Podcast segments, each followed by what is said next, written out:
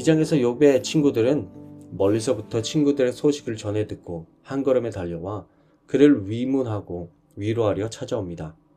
하지만 그런 친구들이 오히려 그를 정죄했고 가르치려는 태도를 끝끝내 버리지 않자 그들을 향한 욥의 인내심은 한계에 다다르게 되는 것을 본문에서 느낄 수 있습니다. 그는 그들을 향해 이렇게 외칩니다. 2절에 너희만 참으로 백성이로구나. 너희가 죽으면 지혜도 죽겠구나. 이 말은 즉슨 자기만 이 지혜를 소유한 것처럼 의시되고 있는 그들의 모습을 비꼬아 말하고 있는 것입니다. 그러면서 3절에 그들이 말하는 그런 인과응보적인 사고방식이 이미 누구나 다 아는 사실이라고 항변합니다. 그리고 4절에서는 하나님 불러 아뢰어 들으심을 입은 자신이 이웃에게 웃음거리가 되고 의롭고 온전한 자라고 인정받은 자신이 조롱거리가 되었다고 탄식합니다. 5절의 내용은 좀 난해한 부분이 있습니다. 평안한 자의 마음은 재앙을 멸시하나 재앙이 실족하는 자를 기다리는구나.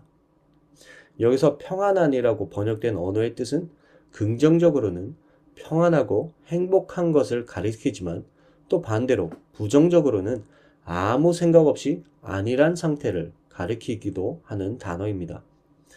그리고 실족하는 자를 기다리는구나의 문장을 직역하면 저는 발을 때리는구나 입니다. 쉽게 말하면 똑바로 걷지도 못하는 이의 발목을 내리치는구나 정도로 이해할 수 있겠죠. 이 점들을 종합해 본다면 욥은 친구들을 향해 인생을 아무 걱정 없이 편안하게 산 자네들이 말하는 그 지혜는 제대로 걷지 못하는 사람들에게 모욕을 주며 전혀 거둘 수 없는 자에게 폭력을 가하는 것과 마찬가지라네 발언하고 있는 거 아닐까 싶습니다. 이런 시각으로 구절을 이해한다면 바로 그 다음 절에서 욥이 말하고 있는 강도, 즉 원어로는 파괴하고 폭력을 가하는 사람은 다름 아닌 그의 친구들을 가리킨다는 것을 볼 수 있습니다. 친구들의 말은 이미 넘어진 자를 때려서 또 넘어뜨리는 엄연한 범행이라는 것이죠. 그렇기 때문에 만약에 그들이 그토록 자부하던 인과응보의 원리가 모든 상황에 유효하다면 그들 역시 죄에 대한 심판을 받아야 마땅한 것입니다. 하지만 현실은 그렇지 않죠. 언어 폭력과 인격 모독을 범하는 친구들의 집안에는 큰 문제가 찾아오지 않습니다. 바로 이런 그 현실이 인과응보의 원칙이 모든 상황에 적용되지 않는다는 확연한 증거인 것입니다. 그리고 더 나아가서 하나님의 그의 손에 후히 주심이리라 증언하며 이 모든 배경에는 하나님이 계시다는 것을 다시 한번 상기시킵니다. 하나님의 절대 주권을 강조하는 것이죠. 7절과 10절에서 욥은 친구들에게 자연을 가리키며 삶의 임의적인 것처럼 보이는 고난과 형통, 화와 복이 오로지 하나님의 주권 아래에서 일어나고 있는 이름을 깨달을 것을 호소합니다. 땅의 짐승들과 공중의 새들, 바다의 물고기들조차 여호와의 손이 그 일을 이루셨다는 것을 알고 있기 때문입니다. 친구들은 창조물을 가리키면서 자연 현상 속에서 나타나는 인과응보의 법칙을 이끌어내는 정도로 밖에 보지 않지만 우리는 하늘의 높음과 바다의 깊음을 가늠할 수조차 없는 피조물에 불과하지 않은 것임을 잊지 말아야 한다는 것을 말하고 있는 것입니다. 이런 우리가 어찌 하나님이 일하시는 방식을 일방적으로 결론 낼 수 있겠습니까? 그렇기 때문에 11절에서 그가 말하죠. 입이 음식의 맛을 구별함 같이 귀가 말을 분간하지 아니하느냐.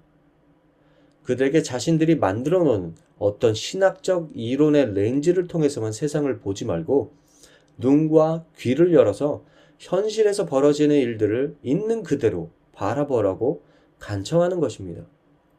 강도의 가정은 형통하고 의롭고 온전한 자가 조롱거리가 되는 현실이 존재함을 피하지 말고 똑바로 직시하라는 선포인 것이죠. 12절에서 또 그가 말합니다. 늙은 자에게는 지혜가 있고 장수하는 자에게는 명철이 있느니라. 늙음이 곧 지혜고 장수가 곧 명철이라는 견해는 전적으로 욥의 친구들이 내세웠던 원칙적인 지혜의 견본이라 할 수 있습니다. 오랫동안 살면서 여러 일들을 경험하고 또 헤쳐나갈 때에 삶의 지혜를 터득하게 되는 것이 너무나도 자연스러운 일이기 때문입니다. 그렇지만 그것이 전부가 아니죠. 욥은 그 다음에 분명히 이렇게 말합니다. 지혜와 권능이 하나님께 있고 계략과 명철도 그에게 속하였나니 결국 늙은 자에게 지혜와 명철을 주는 것은 그들의 삶의 세월이나 경험이 아니라 하나님이시라고 가리키며 모든 주권이 주님께 달렸다는 것을 말하고 있는 것입니다. 그러면서 17절부터 21절까지 원칙적인 지혜의 개념에서 지극히 긍정적인 의미를 지니고 있는 이들을 하나님께서 그의 절대적 주권으로 어떻게 멸절시키는지를 보여주고 있습니다. 모사를 벌거벗겨 끌어가시며 제사장을 어리석은 자가 되게 하시며 왕들이 맨 것을 푸시고 제사장들을 벌거벗겨 끌어가시고 권력이 있는 자를 넘어뜨리시며 충성된 사람들의 말을 물리치시며 귀인들에게 멸시를 쏟으시며 강한 자의 띠를 푸시는 분도 바로 하나님이시라고 하면서 그들의 흥망성쇠가 그들의 어떤 지혜와 선함에 달려있는 것이 아니라 하나님의 절대적인 주권에 달려있는 것이라고 설명하고 있습니다.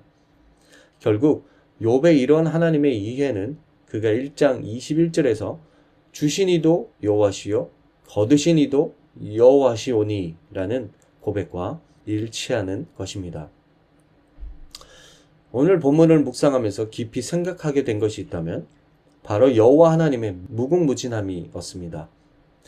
욥의 세 친구들은 인과 응보란 틀에 맞춰 인생 중에 일어나는 모든 일들과 창조된 세계, 심지어는 하나님까지도 이해하려 했습니다.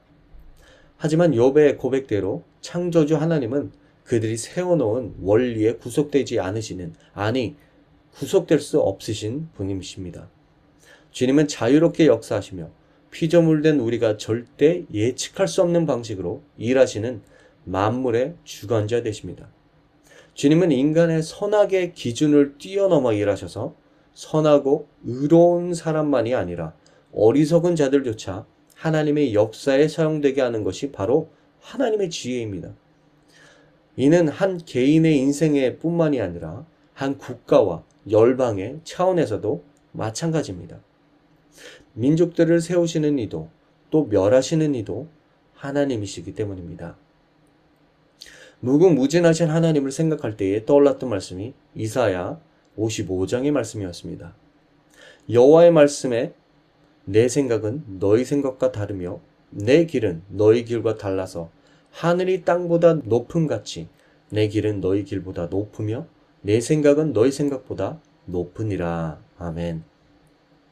그리고 이런 하나님의 신묘막직한 역사 정가운데에는 바로 십자가의 역사가 있다는 것을 보게 되었습니다. 고린도 전서에서 바울이 이렇게 말합니다. 우리는 십자가에 못 박힌 그리스도를 전하니 유대인에게는 거리끼는 것이요 이방인에게는 미령한 것이로되 오직 부르심을 받은 자들에게는 유대인이나 헬라인이나 그리스도는 하나님의 능력이요 하나님의 지혜니라 하나님의 어리석음이 사람보다 지혜롭고 하나님의 약하심이 사람보다 강하니라. 아멘. 만약 하나님께서 인과 응보의 원칙으로 인간을 심판하셨다면 과연 절망적이지 않을 수 없을 것입니다. 죄의 값은 사망이기 때문입니다. 우리에겐 어떠한 소망도 없었겠죠. 하지만 하나님은 우리의 모든 생각을 초월하시는 신묘 망측한 일을 이루셨습니다. 그 일이 어떤 일이었습니까? 바로 독생자 예수 그리스도를 이 땅에 보내셔서 우리의 죄를 대신 지시게 하신 일이었습니다.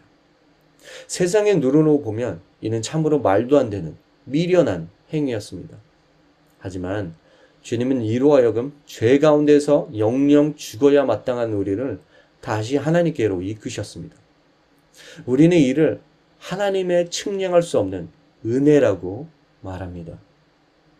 우리의 모든 생각과 이해, 지각을 뛰어넘으시는 하나님이 계시기에 저는 얼마나 감사한지 모릅니다. 제가 다 알 수도 이해할 수도 없지만 영존하시고 전지전능하시고 무한한 하나님께서 십자가를 통해 우리를 향한 하나님의 사랑을 확증해 주셨기에 저는 주님이 주시는 모든 것들에 감사할 수 있게 됩니다. 우리 모두가 잘 아는 한 찬송가가 이렇게 고백합니다.